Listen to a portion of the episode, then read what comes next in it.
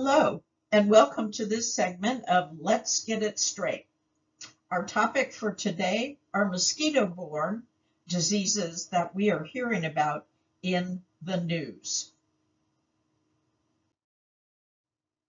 Our objectives: to identify the latest mosquito-borne diseases to hit the news, list signs and symptoms for each of them, note the areas where these diseases are occurring in the United States, list prevention measures for EMS providers, and identify treatment for each of the diseases listed. So which are the latest ones we're hearing about in the news?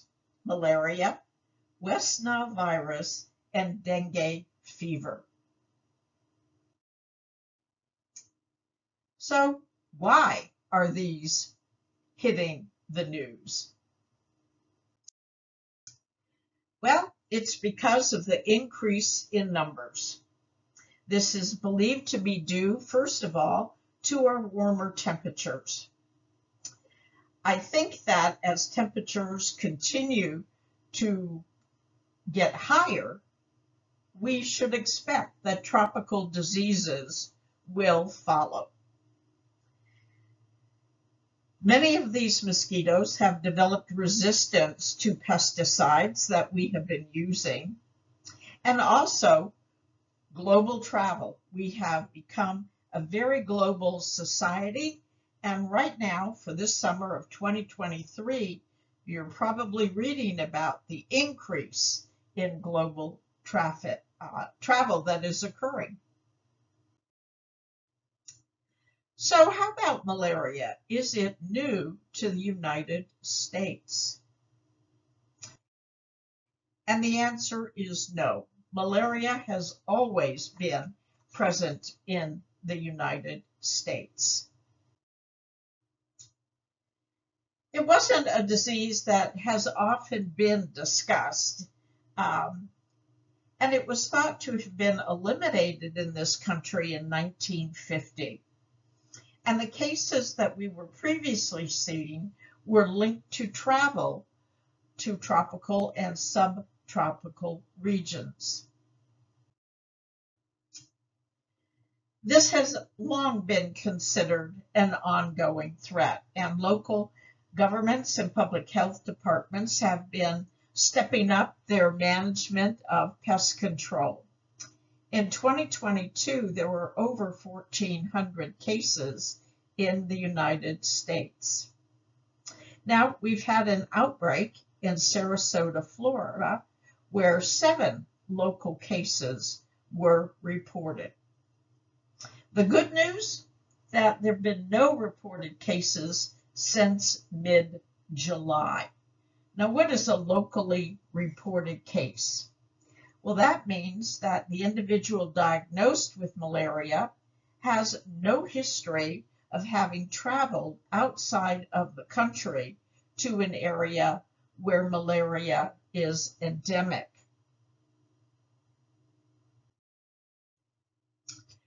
So the saying, malaria is only a plane ride away. And there's a specific term for this. It's called airport malaria. This refers to malaria caused by an infected mosquito or mosquitoes that are transported by aircraft. They hitch a ride into this country.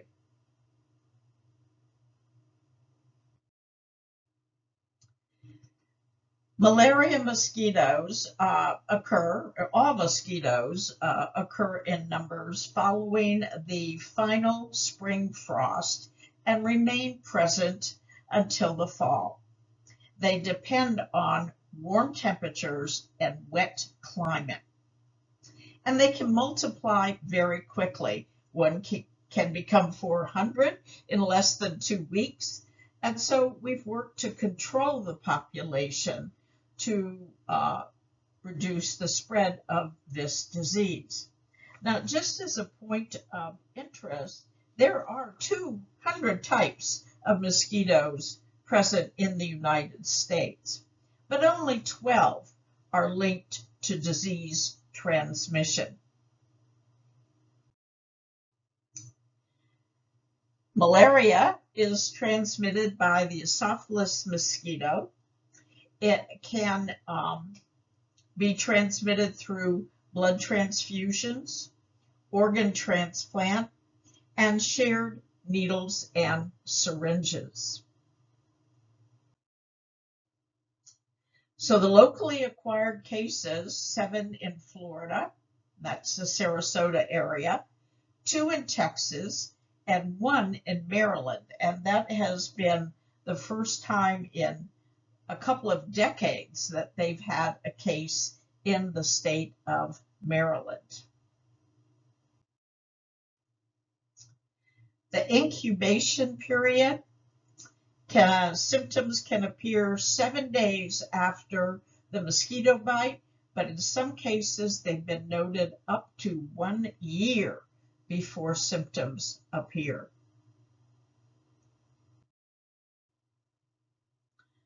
Symptoms include fever, chills, muscle aches, fatigue, nausea and vomiting, and diarrhea. Well, my goodness, aren't these the symptoms for many, many diseases? That is true. So what does CDC have to say about malaria and our precautions that we're to use when rendering healthcare? Number one is that we are to use standard precautions. And remember that this is not transmitted person to person, except through rarely contaminated transfusion and possibly through failure to follow standard precautions during patient care.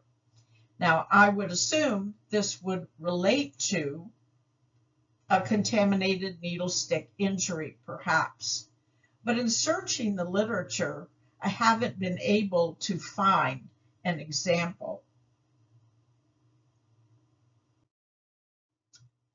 So on September 3rd, CDC declared a health alert for malaria, giving healthcare providers a heads up to be looking for signs and symptoms and getting travel histories.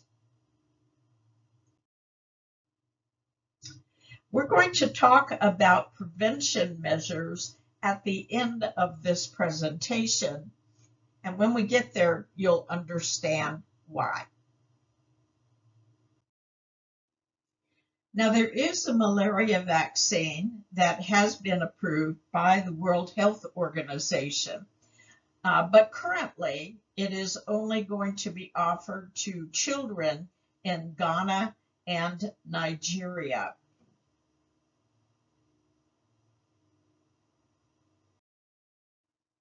We're now going to go into the second disease in the news spread by mosquitoes, and that is West Nile virus. This is a mosquito-borne virus. It was first discovered in 1937 in the West Nile district of Uganda. And it was primarily found in Asia, Southern Europe, and Africa until about 1999. Our cases here in the United States as of August the 29th of this year were listed as 455 cases. 315 were neuroinvasive disease, and 36 states were reporting cases. The West Nile virus is transmitted by a mosquito from the Culex species.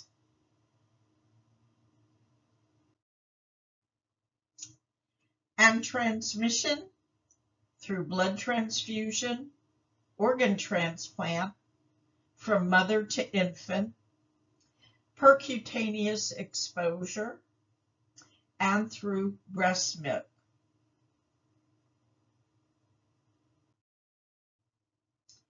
And this is a photo depicting the cycle of this virus, that the mosquito can then infect humans and livestock, horses in particular, and birds can also serve as a reservoir for this virus. Good news, fewer than 1% of mosquitoes carry this virus, and the most common route for infection is by mosquito bite. Good news, this is an infectious disease. It is not communicable, meaning it is not transmitted person to person. The body's natural immune system will serve as your protection. The groups considered to be at risk are those who are immunocompromised and the elderly.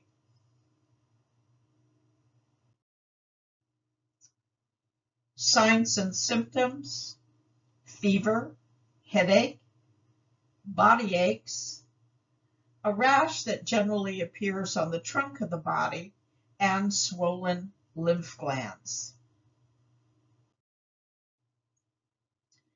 About 1 in every 150 persons may develop a severe case of West Nile virus. And for those individuals, this can lead to the development of aseptic meningitis or encephalitis. And fatalities generally occur in persons over 50 years of age. Currently, in the United States, West Nile virus is the leading cause of viral disease spread by insects. Severe disease can be either meningitis or encephalitis. Most likely, more commonly, is meningitis. Patients have muscle aches and nausea, vomiting, have a rash and back pain. There are white cells present in their cerebrospinal fluid, and they have a severe headache. Most people improve, but there can be some who retain persistent symptoms such as fatigue, weakness, and memory and concentration problems.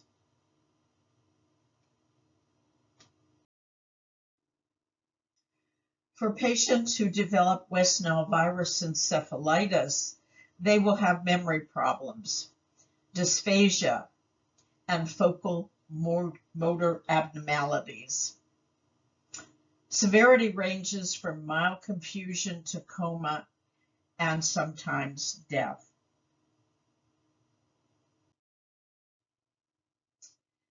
West Nile virus also has been associated with flaccid paralysis. This has been more frequently noticed just in the last 2 years, and primarily affects young individuals. They may not present with fever or headache before the onset of paralysis. Clinical hallmarks for this are onset is early in infection. Weakness can often be only in one limb, and the absence of numbness, pain is sometimes present.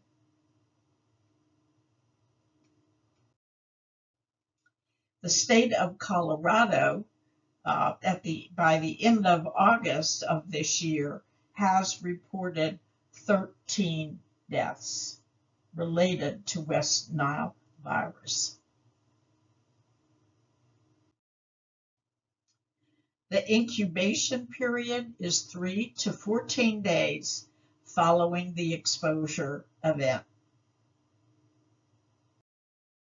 I think it's it's important, after having just discussed West Nile virus, complications of meningitis and encephalitis, it's really important to note that 80% of individuals who acquire West Nile virus will have no signs or symptoms of the disease, and they will have acquired immunity.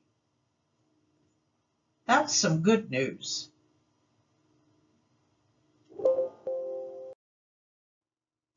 There is now a new test available for diagnosing its West Nile virus IgM.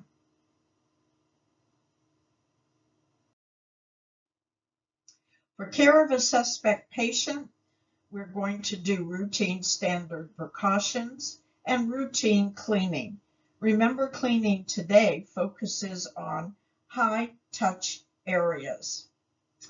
Items that we use to care for the patient and areas that the patient was in contact with.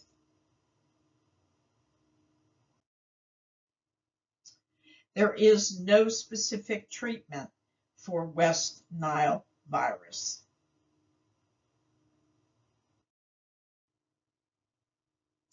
Let's go on now to discuss the third mosquito-borne illness in the news, and that is dengue fever. Here, the mosquito species is Aedes, and aegypti is the most common. These are the same type of mosquitoes that spread Zika and Chikungunya virus. These mosquitoes also live both in and out of doors. This also is not communicable person to person. Cases for 2023 have primarily been in the state of Florida. 244 of the cases were related to international travel. 16 cases were determined to be locally acquired, 12 in the Miami-Dade area. The good news, this is lower than the case number last year at this time, which was 68 cases. The incubation period for dengue fever is roughly around 5 days, with 95% of the cases being diagnosed within 3 to 10 days. There are two phases with this illness. The acute phase is between day 1 following exposure to day 7 after symptoms appear. The next phase is called the convalescent phase and is after the 7 days of the appearance of symptoms.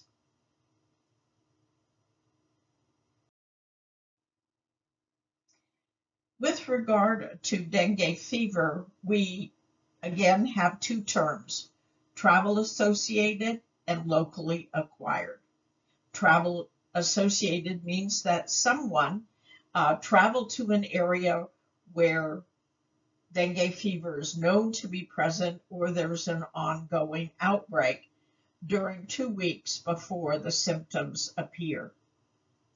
Locally acquired means there's no travel of history to a dengue endemic region in the 2 weeks before the onset of illness.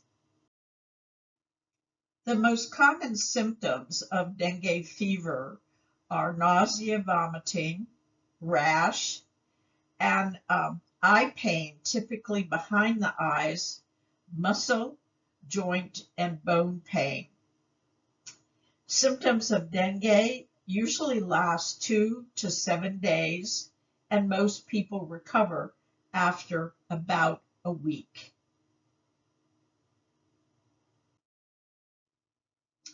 Now, some can go on to develop severe dengue, and the warning signs suggesting this begin 24 to 48 hours after the fever has subsided. If these symptoms appear, the patient needs to be treated immediately. Complain of belly pain and tenderness, vomiting at least 3 times within 24-hour time frame, bleeding from the nose or gums, vomiting blood or blood in the stool, and feeling tired, restless, or irritable. It's very clear now that healthcare providers need not only a patient's past medical history, but travel history as well. And we've been on notice for several years that we needed to be getting travel history. We're a very global society. And so that needs to be a permanent part of patient assessment. We need to know if they have had vaccination for yellow fever and Japanese encephalitis to determine whether there's a likelihood that illness could be due to infection with dengue virus. Molecular testing and serologic testing both are needed to confirm a dengue diagnosis. Treatment, once again, there's no specific treatment for dengue. It's basically symptomatic treatment that can be offered. There is a dengue vaccine. It is FDA approved for use in the United States for prevention. Currently, it's indicated for persons with laboratory-confirmed dengue that are living in an endemic area, which would right now, of course, be the state of Florida.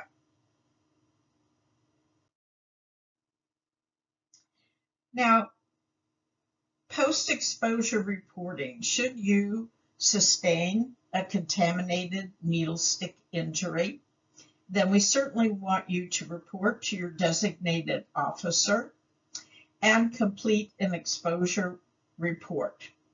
But currently, no treatment is currently indicated for exposure to malaria, dengue fever, or West Nile virus.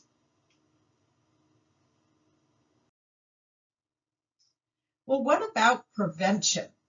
Number one, we want to make sure that we're aware that the high activity time for mosquitoes is dusk and dawn. And we want to try to stay indoors and use mosquito repellent, wear long sleeves, especially in the evening hours. And of course, we want to have window screens in use. Now, the photo here, this actually is something that is really for sale. And it's just to make mention that with everything that hits the news with regard to diseases, we need to be wise consumers.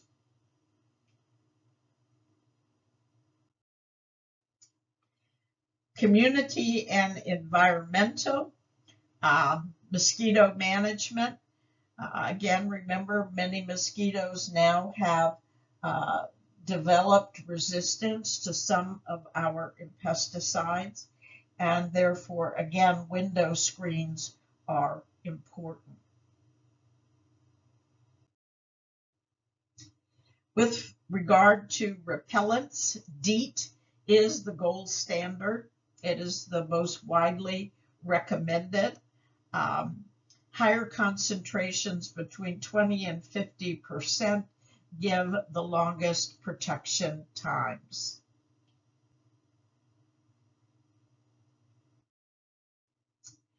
So what do all of these have in common with regard to prevention? And we just reviewed some of them. We know the cause is mosquito bite, that they are not communicable person to person, except some, of course, by blood transfusion or a contaminated needle stick injury, perhaps, that we're to use standard precautions, and that no treatment is required after patient care. Travel history remains important. All of the diseases are reportable to the public health department. And as I mentioned, the prevention measures are the same for all three of these diseases.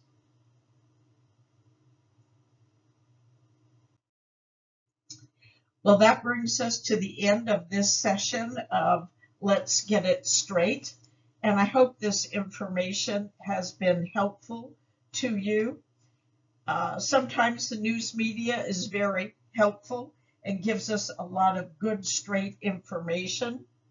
Sometimes, however, they don't give a lot of good, straight information and are alarmists. So the point of this session is to kind of get it straight. If you have any questions, please feel free to contact me. And I hope you will join me again for another session of Let's Get It Straight. Thank you.